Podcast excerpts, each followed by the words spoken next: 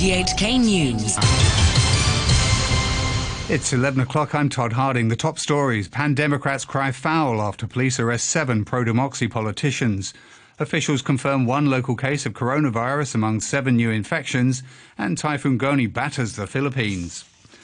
The police arrested seven pro democracy politicians this morning on charges relating to a chaotic LegCo House Committee meeting on May the 8th. As Priscilla Ng reports, the force denied the arrests were politically motivated. The four arrested lawmakers are Democratic Party trio Wu Chi-wai, Andrew Wan, and Helena Wong, as well as the Labour Party's Fernando Cheung. Ex-legislators Ray Chan and Chu Hoi-dick, as well as Labour Party Chairman Stephen Kwok, also announced on their respective social media accounts that they were being arrested.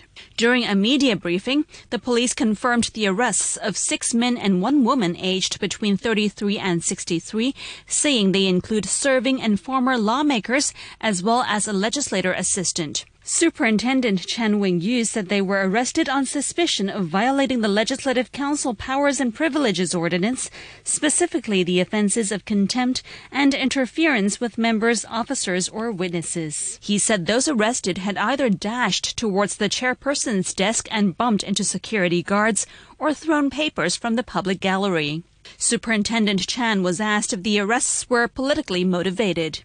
Law enforcement action is taken in accordance with law and evidence gathered during police investigation. If we consider necessary, we seek the advice from the Department of Justice. I wish to reiterate that enforcement action on taken on that basis is not about the social status or political background. He said the seven will be released on bail pending court appearance this Thursday, adding that he does not rule out more arrests.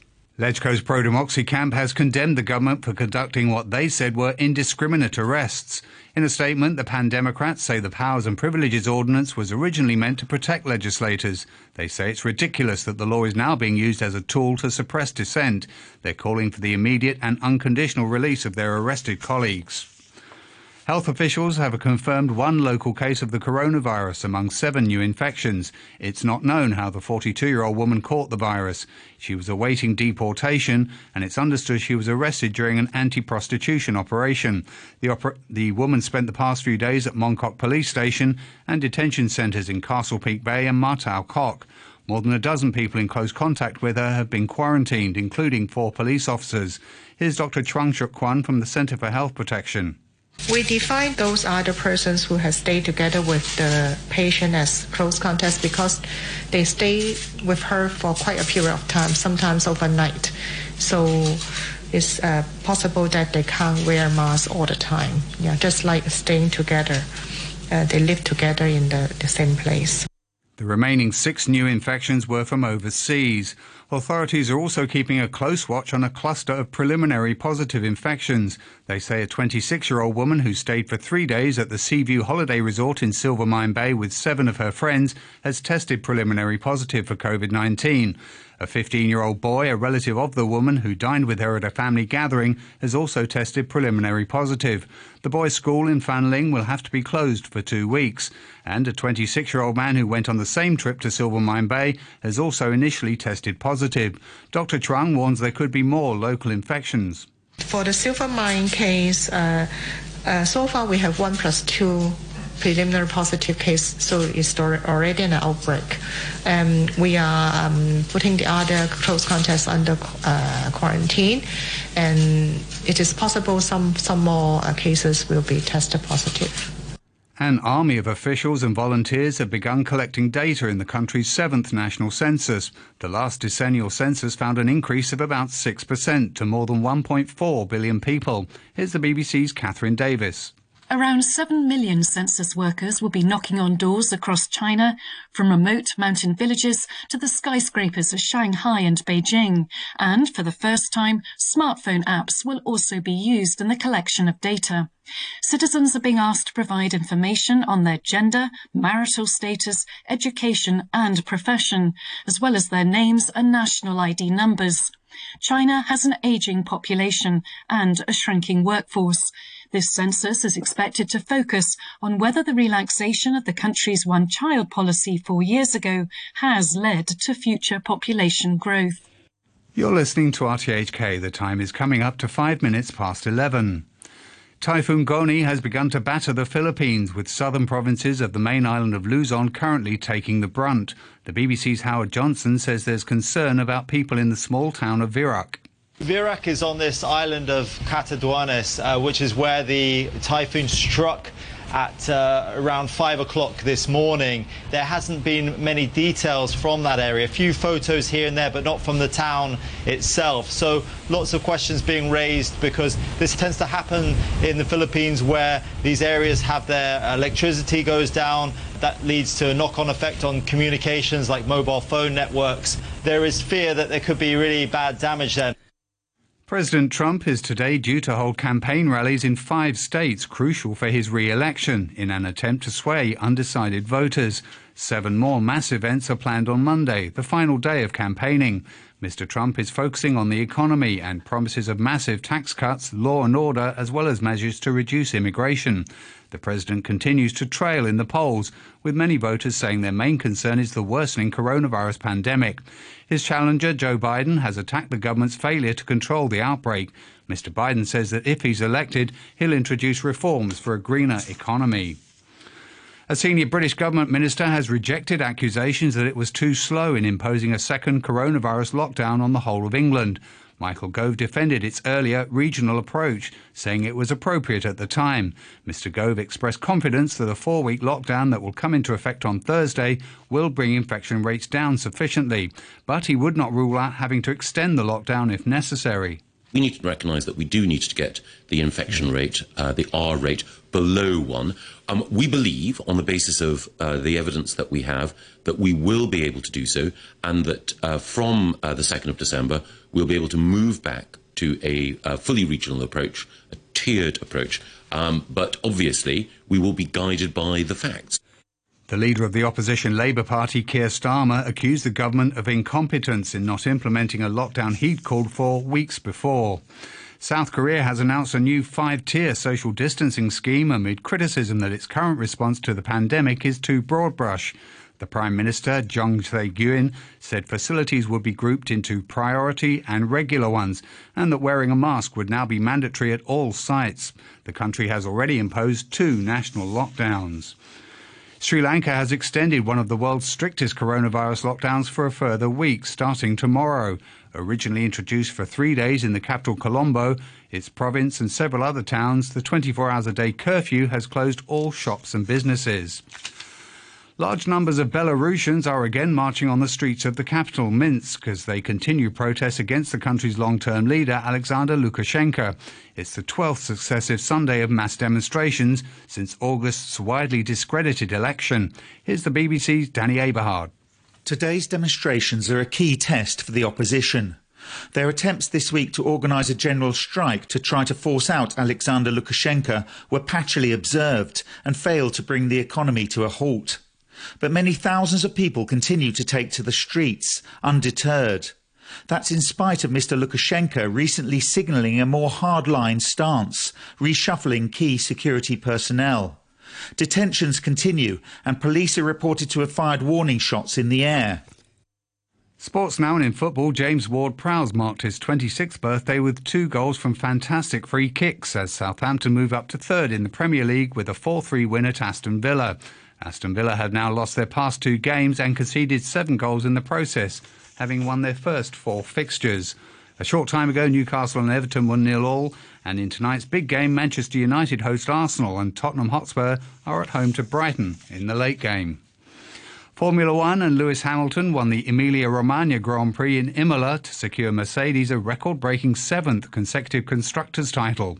Hamilton's teammate and pole sitter Valtteri Bottas finished second, and Daniel Ricciardo was third for Renault. Hamilton's 93rd career success extended his lead over Bottas in the championship to 85 points, with four races remaining. Formula One takes a break next weekend before returning for the Turkish Grand Prix on November the 15th, where Hamilton could wrap up a record equaling seventh driver's crown. To end the news, top stories once again. Pan Democrats cry foul after police arrest seven pro democracy politicians. Officials confirm one local case of the coronavirus among seven new infections. And Typhoon Goni batters the Philippines. The news from RTHK. In our newsroom, thanks to Todd Harding.